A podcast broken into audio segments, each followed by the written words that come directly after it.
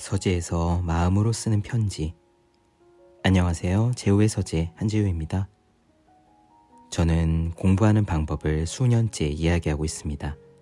첫 책이 2014년에 나왔고 그 뒤로는 쭉 강의와 1:1 컨설팅을 이어오며 몇 권의 책을 더 썼습니다. 지금도 강의와 컨설팅 일정이 캘린더를 가득 메우고 있어요. 공부법을 말하면서 제가 진정으로 이야기하고자 하는 바는 무엇일까요? 처음에는 공부를 잘하는 법을 알려주고 싶었습니다. 지금 여러분이 몇 점을 받느냐, 몇 등을 하느냐에 상관없이 공부는 누구나 잘할 수 있다는 것을 이야기해주고 싶었어요. 어렵지 않다. 방법을 알고 충분한 시간을 투입하면 된다.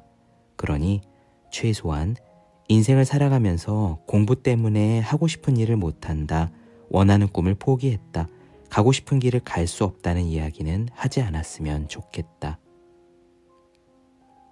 지금까지 많은 이야기를 해왔고 다행스럽게도 저의 이야기에 용기를 얻었다는 분들, 성과가 나셨다는 분들이 많이 있었습니다. 사실 당연한 일이에요. 제가 한 이야기는, 그리고 제가 알려드린 방법들은 그대로가 진실이고 실제로 우리의 마음이, 그리고 우리의 머리가 그렇게 작동하는 방식 그대로이기 때문입니다. 그런데요, 같은 이야기를 계속하다가 문득 이런 생각이 들었습니다. 공부를 잘하는 법은 중요하다. 그런데 나는 그 이상의 메시지를 전할 수도 있겠다. 공부라는 필요를 도구로 삼아서 공부 잘하는 법을 이야기하면서 그것을 통해 더 큰 것을 알려줄 수 있겠다. 그건 바로 우리들 자신은 한계가 없는 존재, 무한한 힘을 가진 존재라는 사실입니다. 제가 좋아하는 반야심경에 이런 구절이 있습니다.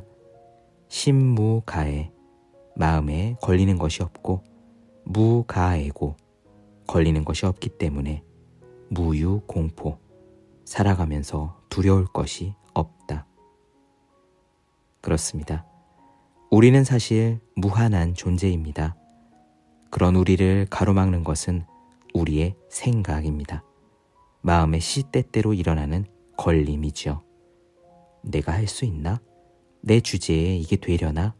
라는 생각이 들 때 바로 그 생각을 끊어버리면, 마음을 텅 비우면 우리는 할 수 있니, 없니 하는 것들을 초월한 존재가 되고, 바로 그 초월한 마음의 상태에서 우리는 무한한 본래의 잠재력을 발휘할 수 있습니다. 공부는 그런 이야기를 하기에 꼭 알맞은 도장이자 체육관이자 수련장인 것 같아요. 공부를 하는 거의 대부분의 분들이 늘 내가 진짜 합격할 수 있을까? 내가 이걸 이해할 수 있을까? 하는 고민들을 등에 가득 지고 있죠. 마음의 장애이자 걸림입니다. 그 짐을 내려놓는 가장 간단한 방법은 그저 생각을 끊는 거예요. 못할 것 같아 라는 생각이 들 때 그 생각을 멈추고, 지금 읽고 있는 그 문장을, 지금 풀고 있는 그 문제를 계속 풀어나가면 됩니다. 할 수 없다는 생각이 들 때 일부러 할 수 있는 이유, 해야만 하는 이유를 곱씹어보는 분들도 물론 있습니다. 그런 방법도 일시적으로는 효과가 있겠지만 어느새 슬그머니 다시금 할 수 없다는 생각, 어려울 것 같다는 생각이 고개를 들곤 하지 않나요? 우리 마음은 원래 그렇게 작동을 합니다. 아인슈타인이 이런 말을 한 적이 있습니다. 어떤 문제를 같은 차원에서 해결하려고 하면 해결할 수 없다. 다른 차원에서, 더 높은 차원에서 바라볼 때 그 문제는 저절로 해결된다. 장애와 걸림도 마찬가지입니다.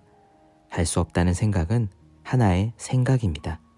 그것을 할 수 있다는 또 다른 생각으로 아무리 덮으려 해봤자 소용이 없는 것은요, 생각이라는 똑같은 차원에서 문제를 풀려고 하기 때문입니다.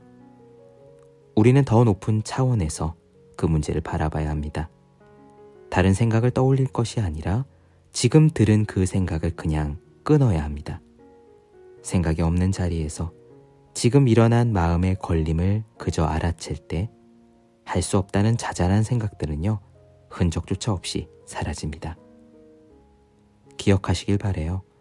문제가 아무리 크더라도 우리의 존재는 그 문제보다 크다는 사실을요. 왜냐하면 문제는 우리가 만들어낸 생각에 불과하고 우리는 그 생각을 초월하는 무한한 존재이기 때문입니다.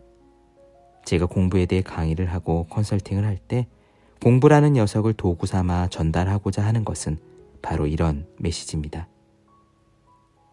케임브리지대에서 달라이라마 틱나탄 고사난다와 함께 살아있는 부처라고 불렸던 숭산 스님이란 분이 있습니다. 미국에서 급히 병원에 입원했을 때의 일인데요. 옆 침대에 누워있는 남자에게 이렇게 물었답니다. 당신의 삶의 목적은 무엇입니까? 그 남자는 좋은 직장, 좋은 집, 좋은 차, 안정된 가족이 있는 사람이었습니다.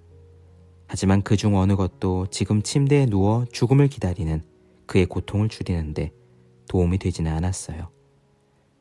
당신의 삶의 목적이 무엇이냐? 그 남자는 nothing, 아무것도 없다 라고 답했습니다. 숭산 스님은 어떻게 했을까요?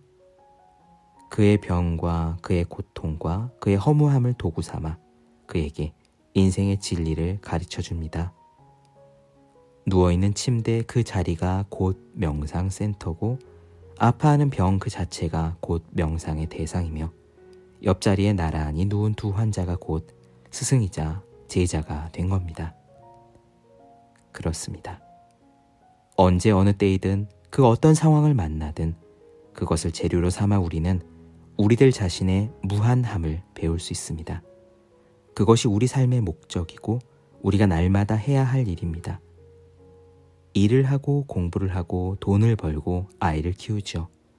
물론 그 일들을 하면서 우리는 동시에 바로 그것들을 통해 우리의 무한함을 깨달아가야 합니다. 바로 그것이 우리 자신이 누구인지 알아가는 길이거든요. 왜냐하면 우리의 존재는 무한함 그 자체이기 때문입니다.